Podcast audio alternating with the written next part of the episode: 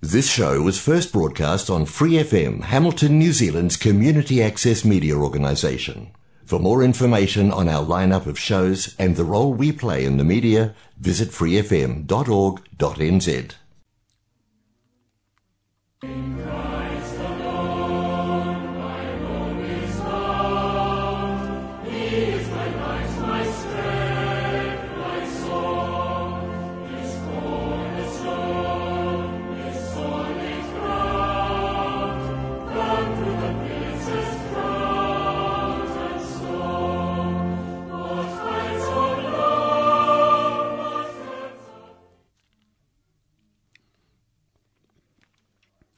This is Peter and Tricia welcoming you to Great News and God's Views, a half hour weekly broadcast on Free FM 89.0 independent community media. We can be contacted by email at greatnews376 at gmail.com. That is greatnews376 at gmail.com. We look forward to hearing from you. Our worship theme today Christ is our one hope of salvation. Just desserts. Eight years ago, on an Auckland motorway, a man and his wife were driving home. Suddenly, a car starter motor crashed through the windshield, killing the man. Why? That question is almost irrepressible, isn't it? When we face freak accidents or tragic illness, the question why instinctively forms on our lips. It's not enough to be told that a man was killed by the starter motor because it was not secured in the tray of the ute ahead, and so it bounced out into the car and windscreen. We read from Luke 13, verses 1 to 9. There were present at that season some that told him of the Galileans, whose blood Pilate had mingled with their sacrifices. And Jesus answering said unto them, Suppose ye that these Galileans were sinners above all the Galileans because they suffered such things?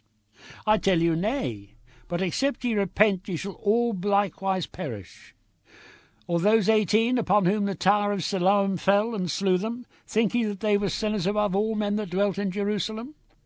I tell you, nay. But except ye repent, ye shall all likewise perish. He spake again also this parable. A certain man had a fig tree planted in his vineyard, and he came and sought fruit thereof, and found none. Then he said to the dresser of his vineyard, Behold, these three years I come seeking fruit on this fig tree, and find none. Cut it down. Why cumbereth it on the ground? And he answering said unto him, Lord, let it alone this year also, till I shall dig about it and dung it. And if it bear fruit, well, and if not, then after that thou shalt cut it down. Jesus faced the same kind of questions in his time. Apparently, Pilate had some people from Galilee killed as they were worshipping. Just as they were offering a sacrifice, their own blood was spilt on the altar. The question came, why? Around this same time, the Tower of Siloam collapsed, killing 18 people. Again, the question, why? Jesus, were these people more sinful than others? Were they deserving of the tragedy they experienced? Was God singling them out for punishment? Jesus gave a brief but clear answer no. God was not giving him the victims their just deserts. God had not picked them out. They were just in the wrong place at the wrong time. That's all. It's hazardous to say whose side God is on simply by looking at what has happened to them or for them. We've heard politicians say New Zealand is great because New Zealand is good. And that claim makes us feel great. But in the time of the prophets Isaiah and Jeremiah and others, Assyria was great, but Assyria wasn't good by any godly standard. In Jesus' time, Rome was great, but that greatness had nothing to do with goodness. Are the lottery winners of the world the ones God has favoured? I don't know about you, but I always find it gratifying when I read that some man or woman who's out of work and has several small children wins the lottery. All right, I think. That's the way it should happen. But that's not the way it always happens. Some guy who left his family and hasn't been paying child support won the lottery a while back. Too bad his ex wife didn't win. I remember several years ago in Wellington when no one claimed the lottery prize for several weeks. Finally, someone showed up with a ticket. He found it on the floor of his car while he was cleaning it. The guy was a doctor. It didn't seem fair. Nothing against doctors, but I would have felt better if a cleaner or a secretary found that lottery ticket. God is not at work making sure everything comes out right every step of life's way. There are real injustices. The undeserving gain, the deserving lose. The innocent suffer. The guilty often never account for their actions. When we don't get the rewards we deserve, we become acutely aware of the lack of justice in the world. I remember a Calvin and Hobbes comic strip from several years ago that reminds me of the comments I hear from my own children. Calvin says to his dad, Why can't I stay up late? You guys can. Then, with a wide mouthed protest, he declares, It's not fair. His dad replies, The world isn't fair, Calvin. Walking away with a sour look on his face, Calvin says, I know, but why isn't it ever unfair in my favour? No, the world is not fair. In this present existence, people do not always get what they deserve. But we can overstate the case. Sometimes we go to the opposite extreme. We start thinking that sin is never punished by God and that suffering has nothing to do with disobedience. Jesus certainly wouldn't agree with that notion. It's one thing to say that suffering is not necessarily a sign of the sinfulness of the victim. It's a very different thing to say sinfulness never leads to the suffering of the sinner. According to Jesus, sin has tragic consequences. While Jesus denied that the people Pilate had killed and those who were crushed by the Tower of Siloam were being punished for their evil, the Lord went about to say, Unless you repent, you'll perish as they did. But the world's a moral, messy place. The things that happen in the world are not subject to easy answers. Once we recognize the fact that prosperity is not automatically a product of righteousness and tragedy is not necessarily a result of sin, we may be tempted to conclude that God isn't really involved in anything that happens in this world. We may imagine God as a mere observer, passively watching the world as Bette Midler sang, from a distance. That's not the way Jesus saw it. God is a real player in the push and pull of life. There is judgment. In this world that God has made, there are consequences to our actions built into the very structure of the world. The Apostle Paul wrote, You reap what you sow. Jesus said, If you live by the sword, you will die by the sword. Even in this world, Judgment sometimes comes. No, God does not reach down and zap particular people, but disobedience has consequences. Liars soon face the distrust of others. The violent are most likely to become victims of violence. Where are death rates higher than among gang members? Belinda Mason, a rural Kentucky native, mother of two who contracted AIDS at age 32, was asked, Do you think AIDS is a punishment from God?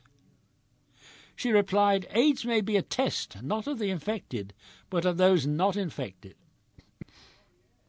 It tests their ability to respond in love. She's surely right.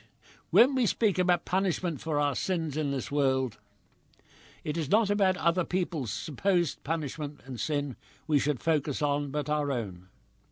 As Jesus said, No, these people were not punished because they were such bad offenders, but unless you repent, you will perish like them. It's not our role to decide the punishment of others. It is, however, our duty to examine ourselves. This can be a sobering exercise. Our first music today, All Hail the Power of Jesus' Name. Often called the national anthem of Christendom, it was written in 1779 by Edward Perronet while he served as a missionary in India.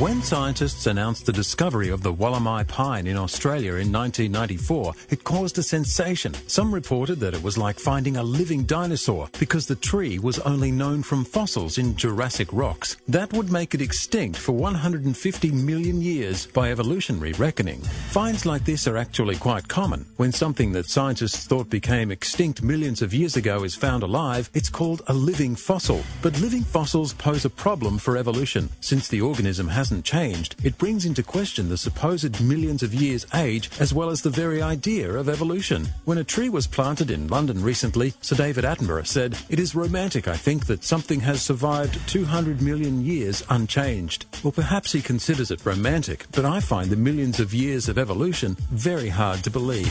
To find out more from Creation Ministries International, visit our website, creation.com. You are listening to Great News and God's Views on Free FM 89.0 Independent Community Media.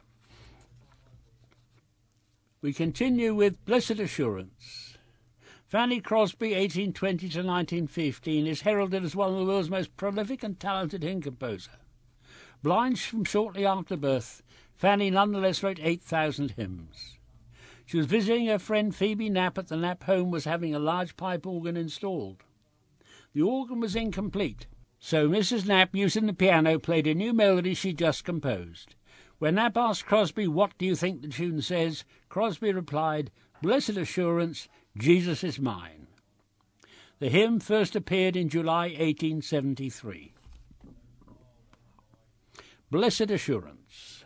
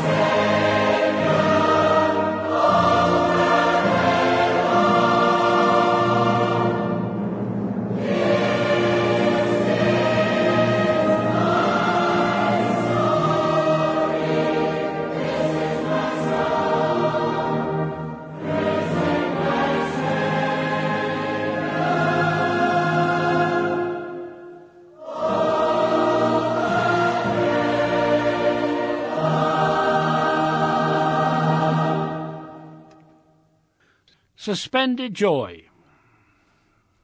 We read from Joshua chapter 5, beginning at verse 9.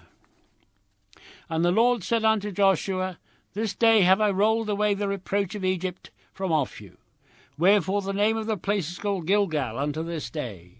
And the children of Israel encamped in Gilgal, and kept the Passover on the fourteenth day of the month, even the plains of Jericho. And they did eat of the old corn of the land of Tom the morrow after the Passover, unleavened cakes and parched corn in the selfsame day. And the manna ceased on the morrow, after they'd eaten of the old corn of the land. Neither had the children of Israel manna any more, but they did eat of the fruit of the land of Canaan that year. Have you ever lost something? The wilderness had taken its toll on the people of God. For forty years, Israel has been transient nation, wandering throughout an endless desert wilderness with no destination. They were there because they broke the covenant with Yahweh. And throughout those four decades, they suspended covenant living, thus suspending the joy of the covenant God. If they were to regain the joy of covenant privilege, there was a standard of living to be maintained. Joshua Summon the joyless people to a new departure, a departure to joy. A return to the joy begins by re-establishing a pattern of godly living. Their disgrace seems to be non covenant status from not obeying the law of circumcision in the desert. The mass circumcision described atonement for a whole generation's neglect. God's intention was a circumcised heart a new commitment to not disobedience on another generation. Gilgal, which means circle, is a play on words related to the Hebrews galeoth, to roll away.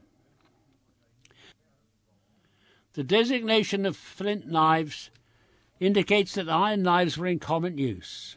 However, only through obedience to Yahweh and dedication to covenant demands could Israel be a conquering nation. Circumcision testifies that their God is native among them, a presence that heals and restores joy. The sanctuary can be your Gilgal, the place where you too roll away the sadness of life and become a conqueror again. To restore joy to God's promise, you must also release the past. Verses 10 to 12 are the climactic words of the entire Exodus narrative. Combining the two independent feasts, the full moon festival and the Passover, Israel must transition from wilderness manna to Canaan's fruit. On that day the manna ceased. The point was not that they had denied themselves yeast, but joy. Now they could eat a normal diet with the prospect of much more to come. What has tied you to the past? To disappointment. Virginia Daly wrote in Healing for Life's Hurts We look back with dismay upon our wrong decisions, poor choices. We dwell endlessly on our past mistakes until we make ourselves miserable and physically or emotionally ill. We can't drop those hateful errors. We keep dragging them out. Continual rehashing of previous mistakes can cause us to lead gloomy lives too. Personal power begins today by releasing your past. The mistakes, the pain, the misfortune to the creative ability of God. The preacher wrote in Ecclesiastes 3:1, To everything there is a season, a time to weep and a time to laugh, a time to mourn and a time to dance. To restore the joy of God's promise, you must rehearse the pleasure of God's presence.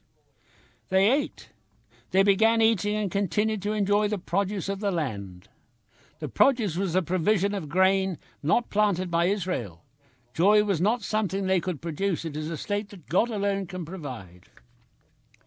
Rehearsing obedience to the word of God, Israel learned the success of God's ability. Rehearsing a cleansed life, a circumcised life, Israel experienced the joy of God's affirming presence as opposed to God's corrective presence. You rehearse the pleasure of God providing presence by disciplined prayer, memorization of scriptures, Trust in God's ability during difficult times. It is time for you, as C.S. Lewis phrased it, to be surprised by joy.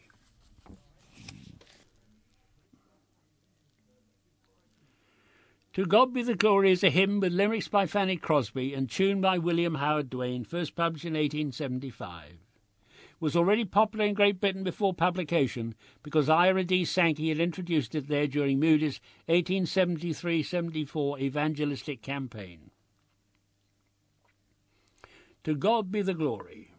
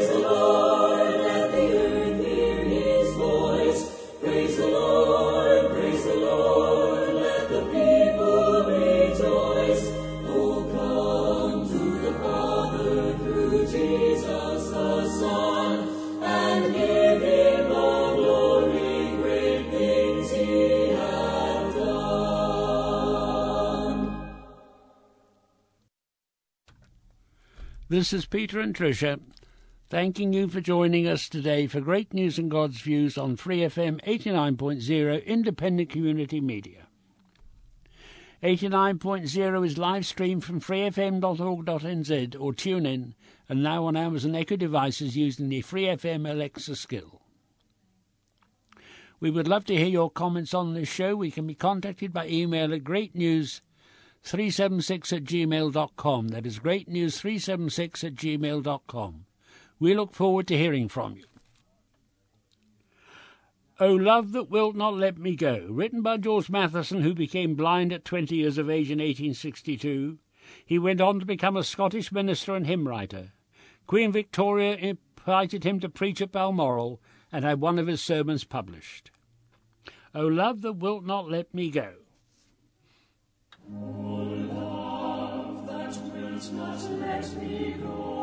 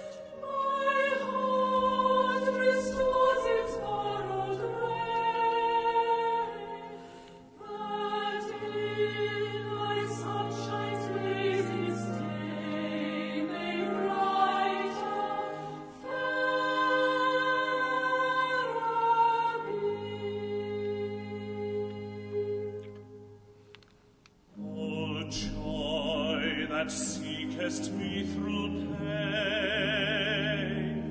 I cannot close my heart to thee. I trace the rainbow through the rain and feel the promise is not vain that morn